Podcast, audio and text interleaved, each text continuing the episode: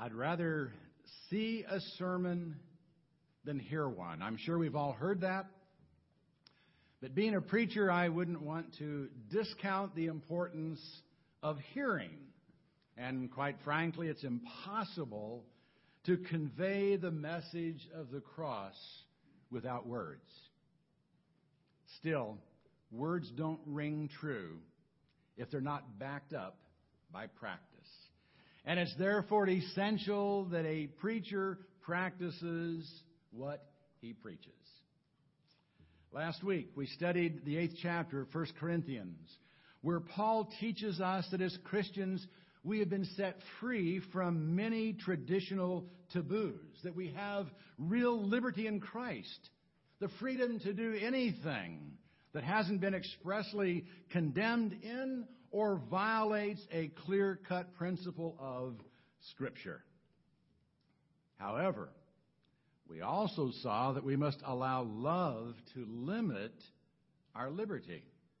That we must be willing to yield our freedoms, our rights, if by the expression of those freedoms we would lead our brother to violate his conscience and cause him to stumble. Well, chapter 8 concludes with this statement from the apostle. Therefore, if food causes my brother to stumble, I will never eat meat again, that I might not cause my brother to stumble. Now that sounds good, but it's easy to catch the iffiness of that statement. Paul's not swearing off meat here. He's merely saying that if eating meat would cause a brother to stumble, he'd give it up. Now, again, that's fine. That's fine. And it illustrates the truth of allowing love to limit our liberty. But some might object and say, well, sure, Paul, that sounds good. But you are in effect telling us to give up a lot of things that we might enjoy for the sake of our brothers, and not in theory, but in practice. So, what about you? You say you'd give up something, but have you? Have you really, in fact, limited your liberty by love? Do you practice what you preach? Well, I think Paul anticipated their reaction. And so in chapter 9, he illustrates how he has, in fact, limited his liberty by love. He begins by making it clear what his position is in life, both as a Christian and as an apostle. 1 Corinthians chapter 9, first three verses. Am I not free? Am I not an apostle? Have I not seen Jesus, our Lord? Are you not my work in the Lord? If to others I'm not an apostle, at least I am to you, for you are the seal of my apostleship in the Lord. This is my defense to those who examine me. Now, you may have noticed that I changed that third verse a bit from my defense to those who examine me is this to this is my defense to those who examine me. In the Greek, the sentence can be translated either way, and it can refer to what went before or what comes after it. The New American Standard translates it one way, the NIV the other. But both use the sentence to begin a new paragraph, and I think they're both wrong. NAS on two counts and NIV on one. I think the NIV did translate it right, but that it should be included in the first paragraph. I'm convinced that what Paul had to say in verses 1 and 2 is the defense of his apostleship. And he said so in verse 3 that the verses go together in the same paragraph. Paul begins with the question Am I not free? And the question is constructed in a way that demands a positive response. He's merely saying, I too am a Christian. I have the same liberties as you. I've been set free by Christ.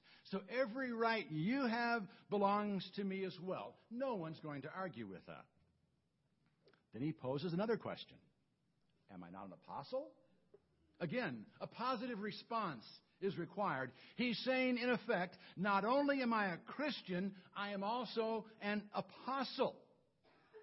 And just in case any might doubt it, since he hadn't been with Jesus during his ministry, as had the other apostles, he reminds them that he had indeed seen the risen Christ, that he had seen the Lord on the road to Damascus, and had been personally called by him to be an apostle.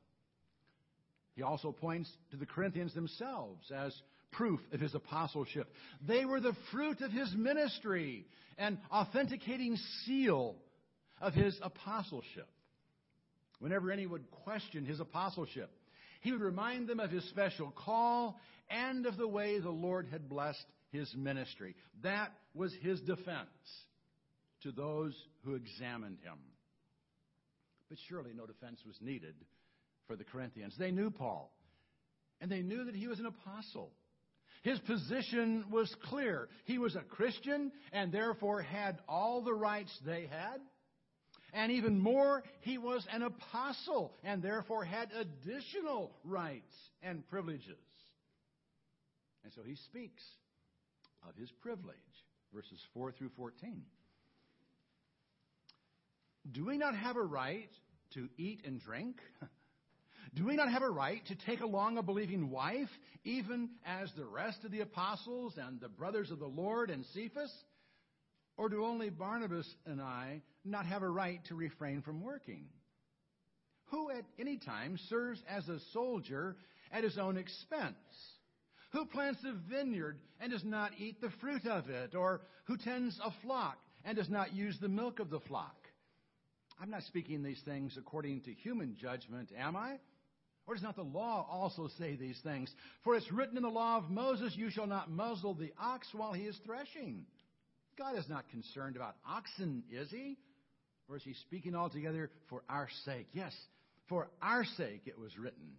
Because the plowman ought to plow in hope, and the thresher to thresh in hope of sharing the crops. If we sowed spiritual things in you, is it too much if we should reap material things from you? If others share the right over you, do we not more? Nevertheless, we did not use this right. But we endure all things that we may cause no hindrance to the gospel of Christ. Do you not know that those who perform sacrificed uh, services eat the food of the temple, and those who attend regularly to the altar have their share in the altar? So also the Lord directed that those who proclaim the gospel to get their living from the gospel. Now, I really like that passage. and I'm sure you can see why. But what's Paul saying here? He's saying that as an apostle, he had the right to be supported financially by those to whom he ministers. Even apostles had to eat. And most of them had wives to support, and they liked to eat too. And all of them, except Paul and Barnabas, seemed to be able to eat without having to work at a secular job. And that, Paul argues, is only right. A soldier doesn't have to supply his own rations. A man who plants a vineyard does not expect, he, he does expect to eat the fruit of his labors. And even a man hired to tend a flock of goats gets to drink some of the milk. These, he said, are simple illustrations drawn from everyday life. But even the law of Moses supports this. God had told Moses to write that an ox shouldn't be muzzled while trampling out grain, that he should be free to eat some of the grain while he worked. And while God is concerned about oxen, the real significance of that verse applies to man. The plowman ought to plow in hope, and the thresher should thresh in hope of sharing the crops. By the same token, Paul says those who sow spiritual things ought to reap material things. The priests got a portion of the sacrifices to support themselves, and that was only right. Now, it's true, some of them abused that right and got rich off of their position, something God abhorred. But the Lord did direct that those who proclaim the gospel should get their living from the gospel. Those called into the ministry should be free to dedicate themselves to the ministry and not have to worry about making a living on the side. Now, that was a right that Paul was entitled to, but one he chose not to use. He had not come into town with his hand out. We know from Acts that when he went to Corinth, he went as a tent maker. And for a time, he only taught on the weekends.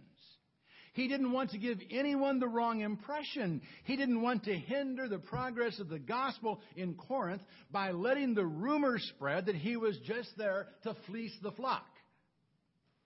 So he chose not to exercise his rights in a very practical way.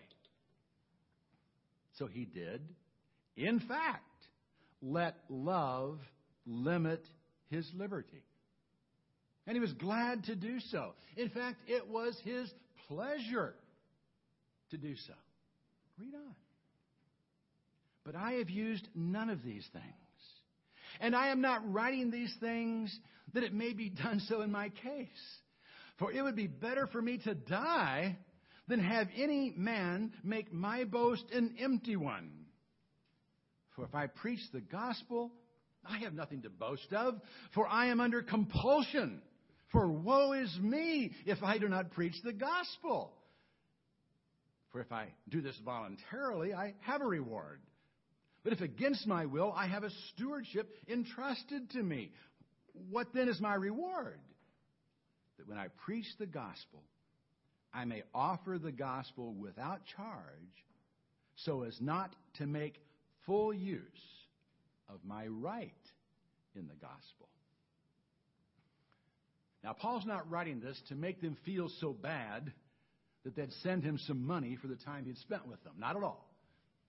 He would rather die, he says, than have what he's been able to give them taken away from him. He was proud of the fact that he had been able to minister to them without receiving support from them. He'd been able to get by on what he could earn making tents until Timothy and Silas got there with some support from Macedonia, so he didn't have to take a thing from them. Besides, he, he didn't preach for pay. That wasn't his motivation for preaching. He hadn't decided to become a preacher because it looked like a good job, a good way to make a living. If he had gone into it voluntarily, choosing it as his occupation, paycheck would have been his reward. But it wasn't. He had to preach. There was no choice in it for him. He was under compulsion to preach. He hadn't been recruited into the ministry. He had been called to preach. He did not choose it. Now, I think I understand what Paul is saying here. No, I, I didn't have an experience on the road to Chatham. Jesus didn't appear to me and verbally command me to be your preacher. But since I was six years old, I felt I had to be a preacher. I don't know why. I don't know why. And I can't explain it. But it's very real, and it's always been very real. I didn't have a choice. And neither did Paul. He had to preach. No payment could compensate him for preaching. He had been given a responsibility by God to preach. And a paycheck played no part in his motivation. So, what was his reward? It was the pleasure of being able to offer the gospel free of charge to anyone. The joy of being able to minister without having to be paid for it. Now, to some degree, I too can share that pleasure. I don't support myself and my wife by making tents, nor am I supported by someone else to allow me to minister in Chatham without a paycheck. But because you as a body do meet our financial needs, I don't have to charge people for personal services I render to them. I don't have to charge for counseling or private teaching sessions. I can go into people's homes without worrying about whether I can afford to spend all evening there or not. I can counsel and share the love of Christ with no strings attached, and I love that. And that's what Paul was getting at.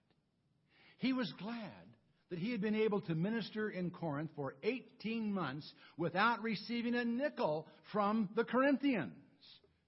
He felt good about not using his right to reap material things from those with whom he had shared spiritual things. He enjoyed giving up his rights for the sake of others.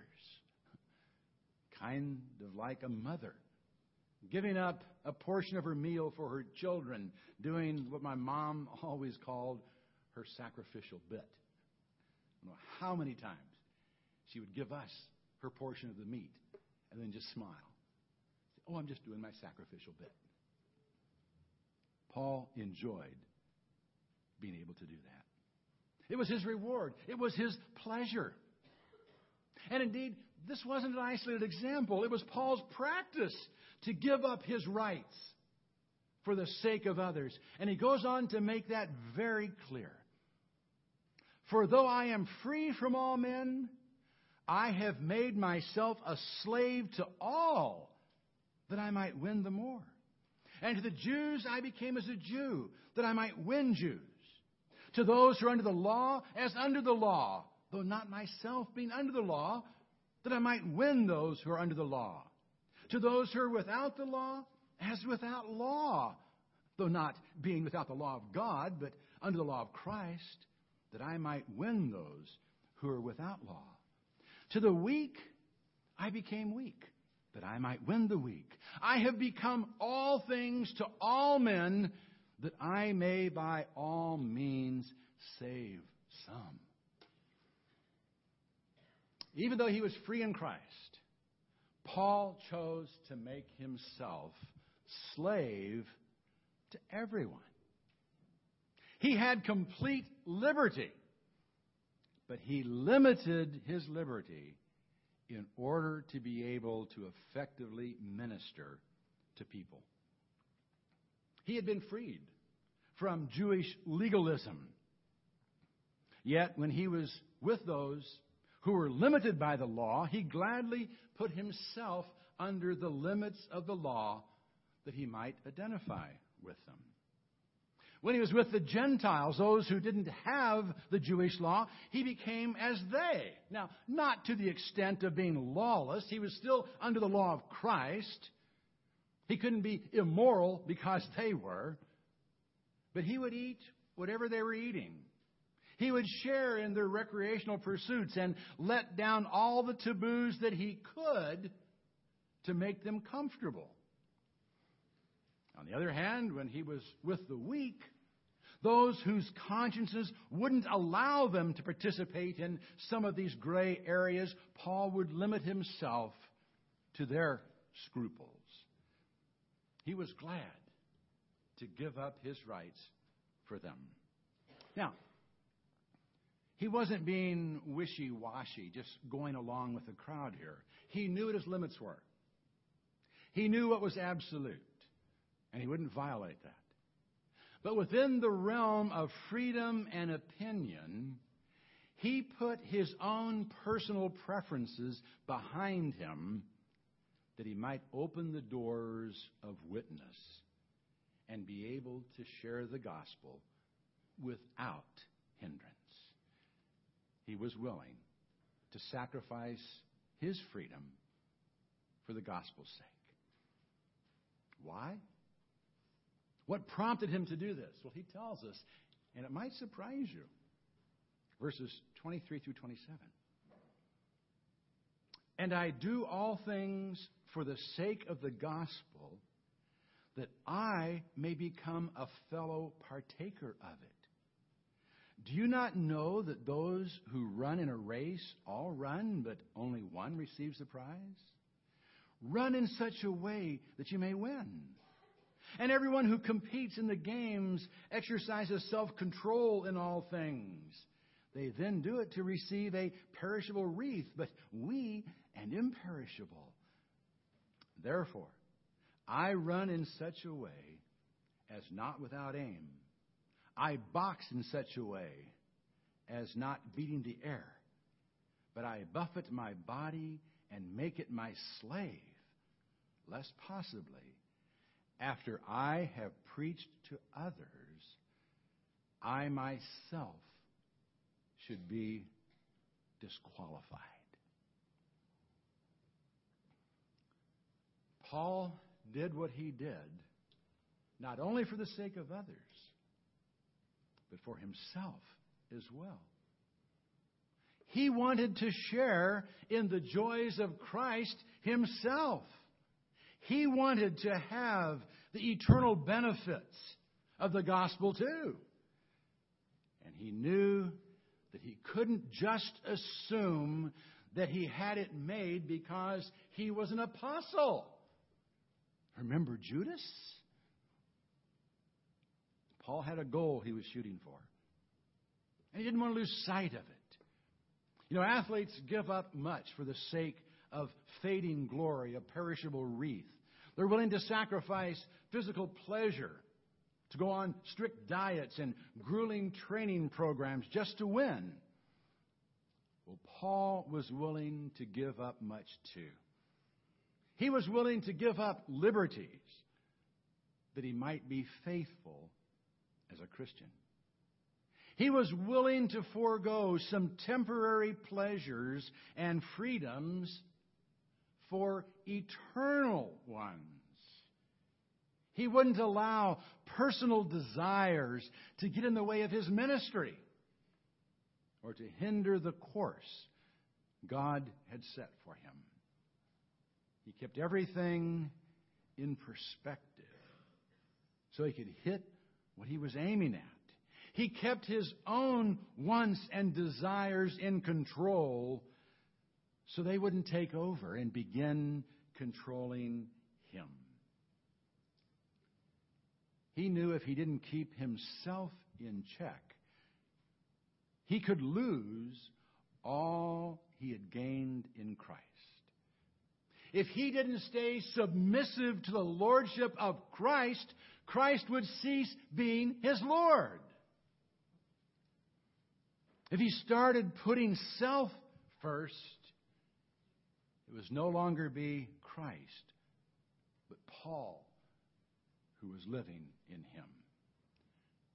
So he gladly yielded to Christ on every count and he yielded to others as well, so he might be what Christ had called him to be, and to make certain his relationship to Christ. Now, Paul wasn't perfect.